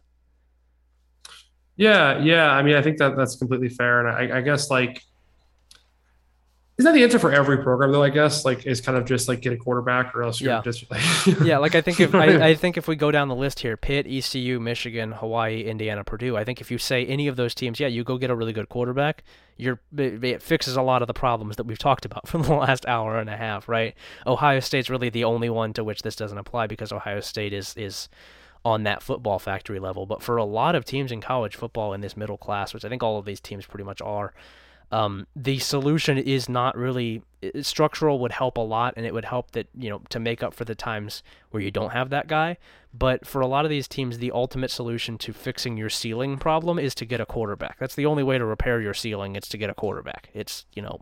And then hope you can do it again, basically. yeah. I Uh, mean, yeah hope that you can you can string a second one together based on the success of that first one. Hope that your marketing department is good enough to sell them as a first round pick right? Like that's it, it's it it's uh I don't like to boil it down to that but also sometimes that's just what it is that's I mean that's literally the only. I mean yeah, that's that's pretty much it. Yeah. Um, I think we've, I think we've had a breakthrough here today I, I, I, don't know. It's like like we always talk about, like hire the right coach, get the right quarterback, and that's pretty much the name of the game. There's more to it than that. We can get more specific. Like there are things that'll help you if you can't do that. Obviously, and I think that's like why you pay a guy like Jeff Brohm, Yeah. who's you know basically give you the same results that PJ Fleck did. Like they're the same. You know what I mean? It's the same guy. Whatever. Who cares? Like Yeah. you know, there's enough enough of those coaches in the, in the country. You can go get one if you're smart. Uh, but yeah, pay the right coach, get the right quarterback, uh, get the right strategy, and then try to be something unique. And hope you're in the right division in college football to do it. Because if you're not, you don't have a chance. So, that's pretty much college football right now. like I yeah. think that's no, we're probably overboiling it, but like I don't know, get a better strength coach, try harder. All right, let's talk about strength coaches uh, because you've you've mentioned them here. We're going to close out with this. You've you've told me that you have something going on here with strength coaches. What do we what do we have here? Yeah, I think basically it's just I, I think my rant about strength coaching and kind of why certain programs are good, why certain ones are bad has uh, and also my just public shaming of people for telling them they don't know ball if you don't know strength coaching, yeah. which is true, uh, has inspired people to be like curious about this so they can like kind of learn what that makes your strength coaches bad um, or good for that matter. I guess here's what I'll say is we've been fortunate that a lot of the programs we're talking about had very uh, previously, like Ohio State, Alabama, Georgia, have very visible programs, very large media sections who write about uh, the strength coaching. And a lot of these guys like clinics are online. So it, it's not exactly easy to break down every coach's program because a lot of them don't talk about it, right? Like it's just there's not a lot of media access. Like the only there's like one website that covers strength coaching football, and they're terrible. Yeah. It's like a, a totally friendly pod. It's a it's a podcast that's just completely friendly to strength coaching as a concept, and just likes to have any strength coach on there, no matter what they do. They just it's kind of like a jocks in the first situation. Sure. Um, it's us, by the way. No, just kidding. Uh, but um, no, like, uh, so there's a lot, there's a lot of like a lack of ability to like find out what these guys are actually doing. Um, but I do try to read as much as I can, and I'll try to take up all interviews and strength clinics when I can and look for the stuff. So if you're curious about your strength coach and kind of want more information on him, want me to talk about him in the podcast, uh, always feel free to send me his name. Um, I'm always happy to dive into it. I like reading about this stuff. It's fun for me. I think I'll also probably start doing like throughout the summer, just kind of like short segments like this, where I maybe talk about different concepts in strength training. Yeah. Um, and kind of build out further on our initial talk on like periodization and programming that we had in that first week, um, and, and, kind of the importance of just measurability, which is like I think a huge thing. But there's a lot more to talk about. I think I want to get into like different things like law of accommodation and rate of force development and different topics we get further into the summer uh, including Patrick Green to become my football guinea pig. We're going to make him a G5 running back. We've agreed. Um, I think is our next project. No, but we I had questions about three different strength coaches, all in the Big Ten uh, from our guys here. Uh, so from Bang at Kick, uh, what is it? Kick, kick, kick, kick NY. Yeah, Kick Nergios, I believe it's it's the spoonerism of a tennis player. Uh, okay, sure. Uh, that sort of thing. Um, uh, ask me about Alex Spanos, who's the famous uh, Schmedium t-shirt guy from Northwestern, uh, the one who's just jacked and always wearing small t-shirts. Yeah. Um, so Spanos is an assistant S&C guy. Uh, Jay Hoot is one who runs the actual program. Uh, as far as I can tell, Spanos, despite doing a bunch of media hits related to him uh, being jacked and wearing small shirts, uh, does not have anything about his program or philosophy anywhere online in strength cool. training. He just seems to like only be the hype guy. Yeah. Um, I did do some reading on Jay Hooten because I was just curious. He's a bit hit or miss. Um, from what I can tell, he's improved over time and does a lot more like measurability on kind of like sleep and nutrition side as well as like some uh, velocity output. But the stuff at the start of his career, some of the stuff he still does is very dark. Uh, there was a very funny article on 24 7 Sports by Dave Burke in 2008. It was actually writing for Scout at the time, the sites merged, uh, referencing the fact that uh, uh, Hooten at the time had a was a private strength coach for football players in the Dayton area of Ohio. Uh, and was just like he used to coach at Wayne and then just opened up his own facility. Uh, he like one of the first lines of the article said, you know, the first thing you notice about this place is that for a strength conditioning area, it doesn't really have that many weights around there. I want to tell you right now, hmm. if a guy red flag, if a guy walks into your your strength facility like a football writer guy, as you can imagine what most football writers look like, yeah, says hmm, there's not a lot of weights around here. That's not a good sign. I'll show that right now. It's not what you want to hear. red flag. that's that's a real red flag. Uh, he also mentions a lot about doing a lot of shit with like running in sand pits, playing tug of war, and doing wall sits. Okay. Just very unserious stuff. It's cool. pure like yeah mental conditioning, like 1980 strength coach nonsense. Yeah. Um, not not a tone setter, not a tone setter, not a, not a real strength coach guy, not smart, not a fan. Um, the second one here is from our buddy Drew Ham, who also had that question on Ohio State. Asked me about uh, Shaun Snee from Wisconsin, yep. who was named their strength coach last offseason. It's now going into his second year as the head strength coach there. He was an assistant for six years prior, uh, and I believe worked with Jonathan Taylor extensively in his prep for the draft, which is a good sign. Yeah. Uh, I am I am willing to grant uh, Shaun Snee the title of a dude. Mm-hmm. There, there are some things I don't love about him. Um, I think he does a little too much running for his players. The amount of yardage they're running, it's way too high, in my opinion. uh, and which is probably why he has some of his knee injuries that he does. And he also has a little too much hypertrophy work. But the core of his programming and the meat of what he does is very good. Um, he has a background in powerlifting. He used to be a competitive powerlifter. Uh, he has connections to elite FTS guys. Elite FTS, those of you who don't know, it's just an offshoot of the Westside Barbell Gym that uh, opened up under Dave Tate. Dave Tate had a uh, is still friends with Lou, I believe, basically just want to make his own money, which makes perfect sense. You, don't get rich doing powerlifting; you only get rich if you have a website or like a you know clothing line afterwards. Uh, so Dave is now very successful at FTS, makes a ton of really great squat racks and barbells, and great dude um, from what I can understand. But yeah, so Shaun Snee built this program a lot around max performance and key powerlifting and Olympic movements um, which is always critical. It's what you want to be doing. He does seem to be testing velocity, which is important. He, he, mentioned specifically he tests it running constantly, which I hope would mean he's also testing it uh, on barbells. He would be smart enough to do so. Uh, he has not posted anywhere. I'm just making a guess there. Um, he does also work a lot with specialty bars, which are something that's really important for the law of accommodation, um, which I guess I can get into more in a future episode. I think I'll take some time to explain that. I don't know if I have time right now. But the law of accommodation is just something a lot of strength coaches ignore entirely. And I think it's good that uh, he takes it seriously. Yep. Um, he also is a proponent of lifting through the season, which is huge. Yep. Um, so good, enough good stuff. I'm willing to give him a pass. Um, the third one is maybe the biggest meme strength coach in the country, or at least up there in the top five. Um, it's Chuck Losey of Penn State. Uh, our friend Bill DeFilippo asked about this. Yep. Um, Here's a worrying quote. Okay. Uh, Losey did not have exact numbers available for any of the players lifting, and said he'll be spending the next few days figuring those things out. Uh, that is from an interview he did immediately mm. after a max out session, mm. where the only thing you are testing is uh, just exact numbers for each player. It's kind of like hmm. the only thing you're looking for uh, on a max out. Just didn't have those on hand. Gotta watch the uh, tape. which I would say is not a great sign for the attention to detail category of what we're talking about here. Um, also, he he was at Tennessee State. He had a really weird career path where he was like named the head strength conditioning coach of all Tennessee State sports, like okay. a very young age. Sure. And then ended up like deciding that he wanted to be at a more serious football program and took some assistant jobs at Vanderbilt and later Penn State before getting back to run his own show at Penn State as of uh, this past offseason. Yeah. Um, but when he was at uh, Tennessee State, he ran them for all of their sports, not just football. And so there were some great tweets out there from like non-revenue athletes tweeting about his, his S&C stuff from 2013. Mm-hmm. Just a lot of quotes from the guy. Uh, he he did tell all of his players that, including the women athletes, were tweeting about this that straps are for pussies okay. when they're deadlifting. Yeah. Um. So it, well, it may be a little uncouth. It is correct. He okay. is right. okay. Sure. Big fan of that vibe.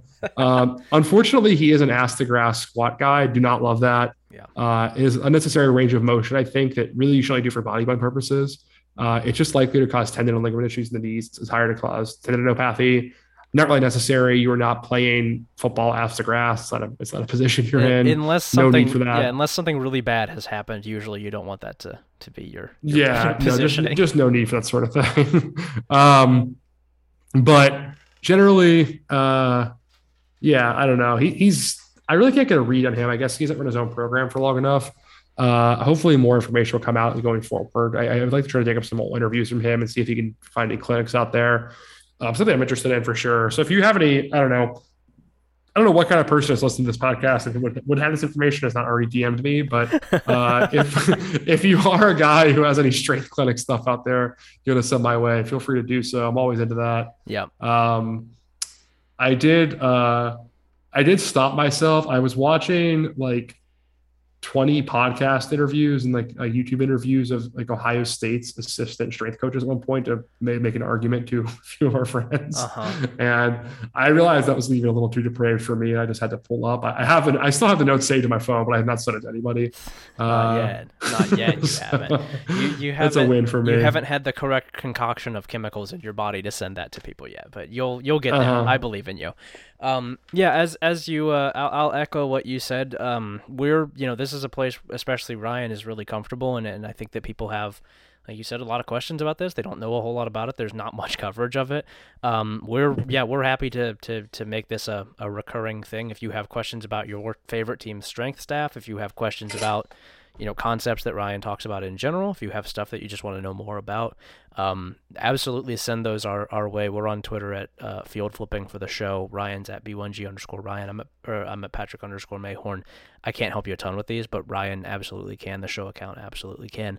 Um, and we are we are more than happy to talk about this. Now I'll say the same for uh, for scheme stuff. If you have um, I've kind of gone away from it in recent years, but I, I do know a, a decent chunk of scheme stuff. I do know ball. We know ball. Yeah, to a yeah. certain extent. um, and if you have scheme questions about your favorite team, about just a team that you watched, if you have, you know, you know, scheme scheme questions about how something works, why something works, why something doesn't work, um, we are yeah I, am always happy to talk about that. We are always uh, we, we are the podcast. We've said it before we will say it again.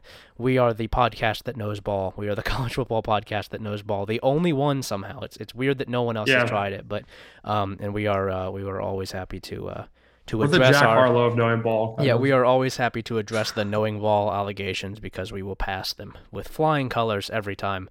Um, and we will be back next week to once again uh, past those uh, past those allegations. We do know ball, folks, and we are uh, we're going to continue to know ball. Yeah. Ryan, I will. If you want to uh, do some homework, uh, really quick, Patrick. Yeah, if you want to do some homework for next week, I'm going to talk about rate of force development and strength training, and I'll talk about law of combination. So, do you guys want to do any read on those to uh, to get freshened up. I don't yeah. know. I doubt many of you will, but if you feel like it, that's that's your homework to read on before we talk next week. If you do, if you go and do that reading and you send uh, maybe some some notes in that you took while you were you know listening to a uh, listening to a podcast or reading about it, uh, we will do a we'll do a, a 20 minute segment on your on your college football topic of choice or really your anything topic of choice. Uh, so you can make us talk about whatever you want because that is some dedication to the uh, that's right to the show. Ukraine, so, yeah. Um, you know, you want to talk about maybe not about nuclear disarmament uh, uh-huh. as, a, as a concept. You want yeah. me to talk about Argentinian politics or maybe even the Rioplatense dialect. Mm-hmm. We'll get into it. I'll, I'll do a segment in Spanish for, for a few minutes if you feel like it. Yeah, sure. Uh, um, so anyway, uh, you all your your your reading is, is page 28 through 44. Uh, please do send in your notes before we uh, we talk to you next uh, next Wednesday. Ryan, I will uh, I'll talk to you then. Ciao.